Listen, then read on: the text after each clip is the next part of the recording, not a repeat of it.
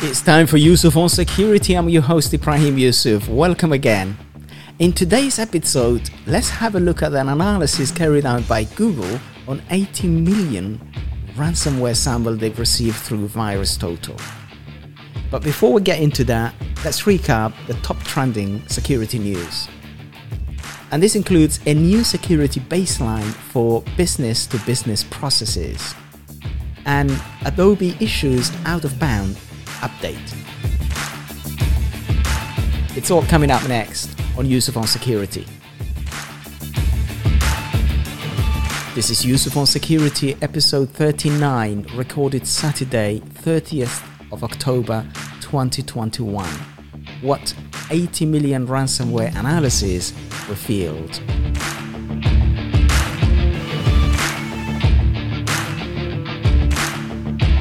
Adobe has pushed out an out of bound update and on Tuesday, October the 26th, Adobe released an update to address more than 80 vulnerability and this was affecting 14 of their products. And of those, 66 are rated critical, um, which is a quite quite significant. And Adobe normally releases security updates on the second Tuesday of each month.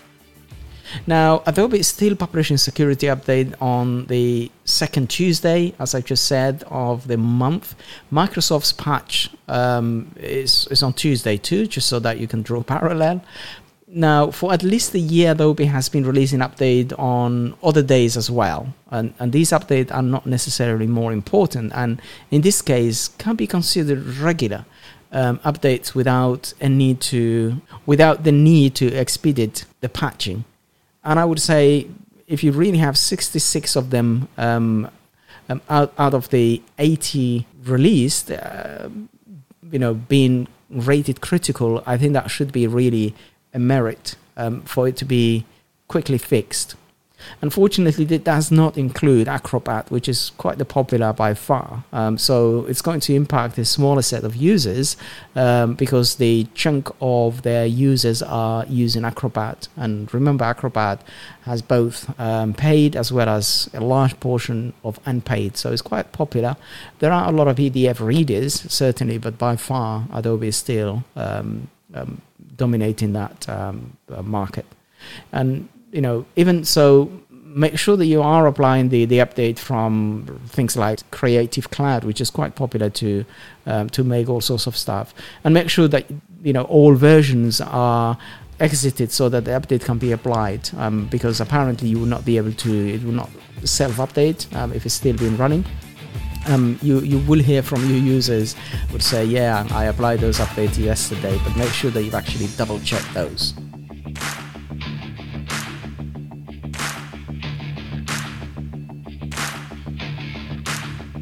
So the security baseline, and, and this is a vendor neutral security baseline called the minimum viable security product. And it's designed to list the minimum acceptable security requirement for business to business software and business process outsourcing suppliers. So this is more to do with what we've been seeing lately and, and trying to actually help um, with, with, with regard to that.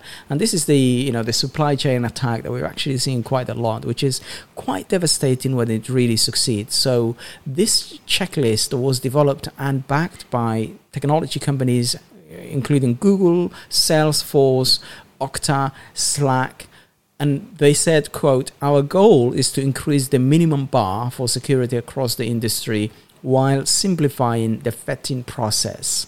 Now according to um, a google post um, they cited um, organizations such as ponemon institute um, which revealed that 59% of company have experienced the breach caused by one of their vendors or a third party and the main issue is the organizations have traditionally had to design and implement their own security baseline for vendors across, you know, quite a large um, number of brands, and this re- this poses a risk, um, and this creates an impossible situation um, quote unquote, as they put it, um, for vendors and enterprise as they try to accommodate thousands of different um, requirements.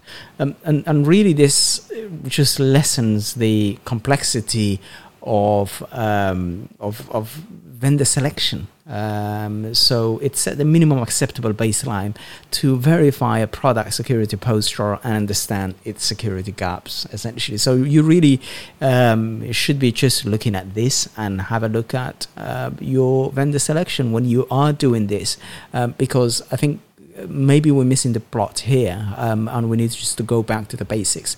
Nothing extraordinary here really. Um, and i'm thinking of really just going into the details and going through that checklist um, um here at these you know future podcast.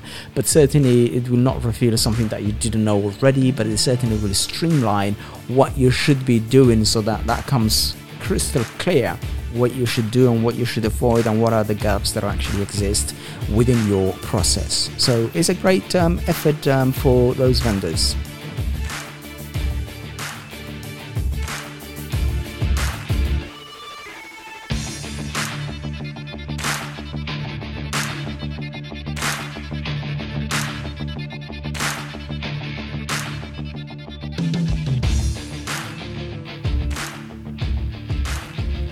To the main talk.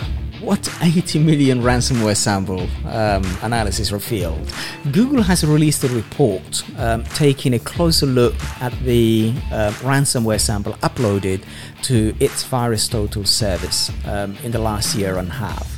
And for those of you who are not familiar with VirusTotal, it's a engine aggregator service owned by Google, um, where you would find most of the security vendors' engines, um, their antivirus, etc. Um, it's more than just antivirus; it, it has the capabilities um, in it. But you certainly have um, a great deal of resources in there. There is a paid service as well as a community version which you can subscribe and use their API um, to maybe use your own. Um, applications um, for SOC analysts to go and enrich what they are doing um, investigations such as threat hunting and maybe um, normal routine forensic um, investigation. Now, just to really give you a magnitude of what um, VirusTotal is, each day approximately 150,000 ransomware samples were analyzed by the free VirusTotal service after being submitted by suspicious computers users and shared within the security community to enhance the threat intel and, and improve the um, antivirus product. Um, so you, you can see the scale. VirusTotal first ransomware activity report reveals that it received ransomware submission from 150 different countries around the world and discovered that at least 130 different ransomware family have been active since January 2020. So we're not going that far back, but there's a lot of things that actually has that has been gleaned out of this analysis. And during a deeper analysis of a smaller, a more curated um, set um, around 1 million um, double checked ransomware sample they determined that GandCrab ransomware as a service operation um, um, ruled really um, the chart. So GandCrab is a notorious, of course, ransomware as a service um, that is causing havoc out there, um, and that is the one that dominated. Um, and for the most commonly seen family of ransomware, this is the number by far that has been seen since early 2020. And if I quote um, from their um, analysis, quote, GandCrab had an extraordinary peak in Q1 2020, which dramatically de- decreased afterwards. It's still active, but at a different order of magnitude in terms of the number of fresh samples, unquote. And if I just really glance the report here, you got GandCrab, which stands um, the, their sample stands at 78.5 um, across the piece. Um, Babuk is another ransomware, um, um 7.61. So you can see the order of magnitude, 78.5 for, you know, on the top one, and the second um, just 7.61. um, quite a lot. The third is 31.11 um, percent. Um, um, sorry, the third was Cerber, 3.11. Uh, Matsnu, M-A-T-S-N-U, 2.63. WannaCry, you remember that? April 2017, if I just throw you back um, on the memory lane. That's the one that really devastated the National Health Service and typically uh, took advantage of the SMB protocol, the symbol message um, um block, port 441, um, really took aim at the Windows 7, although Windows XP is still been around at that time, but they really aimed at Windows 7 um, when the National Health Service in the UK was really um, hit hard at that time because predominantly that was the operating system that was in use apparently. And then the um, and the next one is the Congur, C O N E G U R, 1.52%. And then the Locky, 1.29. Tesla Crypt, quite a popular one still, 1.12. Um, Arco, I don't see much really this one, 1.11%. And Reveton, um, 0.7. So certainly quite a chunk. Um, the top um, um, list um, you can see in a runner-up position. Obviously, um, Babuk is the second one after the um, GandCrab. And quote, another sizable peak occurred in July 2021, um, driven by you know the second in line there, Babuk ransomware family, and it's a ransomware operation launched at the beginning of 2021. Um, that was behind the attack of the Washington D.C. Metropolitan Police Department. I think that was um, well quoted on the media outlet. And of course, it's important to look beyond the biggest ransomware family, of course, um, which may be you know the ones that are grabbing um, the headlines, and beyond the top 10 um, VirusTotal report that there is, quote, there is a baseline of activity of around 100 not so popular ransomware family that never stops. Um, so that really is something to to take away from that report. Um, but you know, what might be surpri- um, surprising to, to a lot of people is the, is the finding that typically ransomware doesn't take advantage of exploit to, to bridge an organizational defense. According to the report, only 5% of the sample examined contained um, exploit. And this is what they said Quote, we believe this makes sense given that ransomware samples are usually deployed using social engineering, um, and I'll come back to that, and by and or by droppers, um, smaller program designed to, install malware. In terms of ransomware distribution, attackers don't appear to be needing exploit other than for privilege escalation or for malware spreading within um, internal network. And this reminds me of the then um, cyber chief of the NSA, Rob Joyce, um, stating cyber crooks don't need an exploit. Um, they don't have to um, because they would rely on essentially social engineering and the um, human being being gullible and being fooled very easily.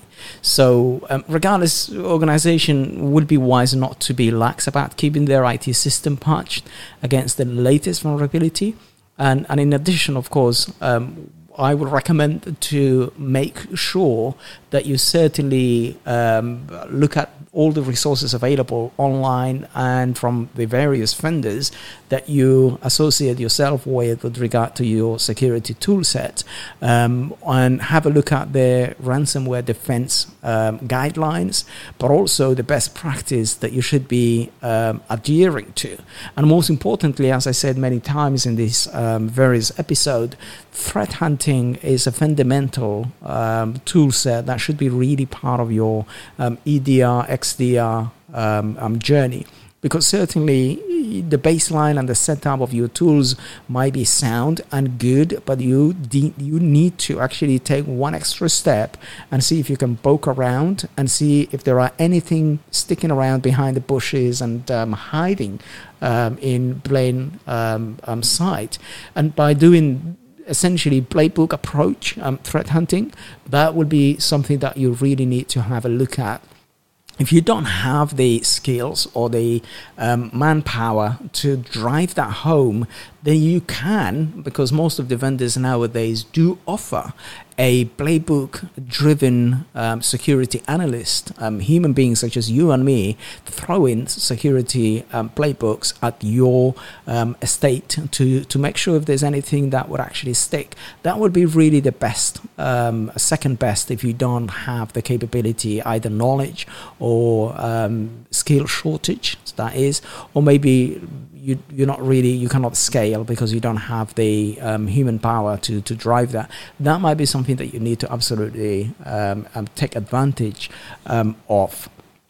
So just to summarize um, the findings um, you know at least 130 ransomware groups are active in 2020 october 13th is when google have actually released this.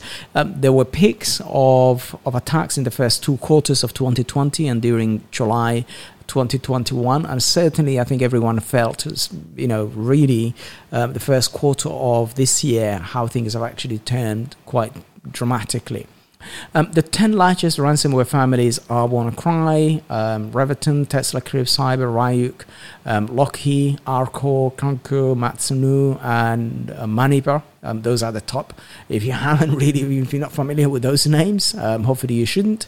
Um, but it's something to absolutely be aware of out there. Um, there are at least 30,000 types of malware, by the way. Um, um, and, you know, GandCrab alone has at least 6,000 type of different malware variation because there are copycats. Um, when something is successful, um, people will copy, and so goes for the ransomware. And GandCrab is the most active ransomware family, which accounts for 78.5% of the attack, as I said. And 75% um, of ransomware attack are, are on Microsoft Windows-based um, files, um, whereas only 2% of attacks are on Android accounts. Um, VirusTotal um, stated that. Now, Google's Chrome has no ransomware attack according to the according to the release because um, I'm mentioning browser because really, as you know, browser is our window um, to the internet. For those of you know who have grandmothers, um, the browser is the computer. The browser is for those older generation. The browser is the internet. Um, so something that we need to be aware of is to maintain your browser as well, because a lot of things can go wrong if you have a browser that is out of date. And that's the end of the show. Um, and I thank you once again uh, for joining me. And until then, take care, and I'll see you next time.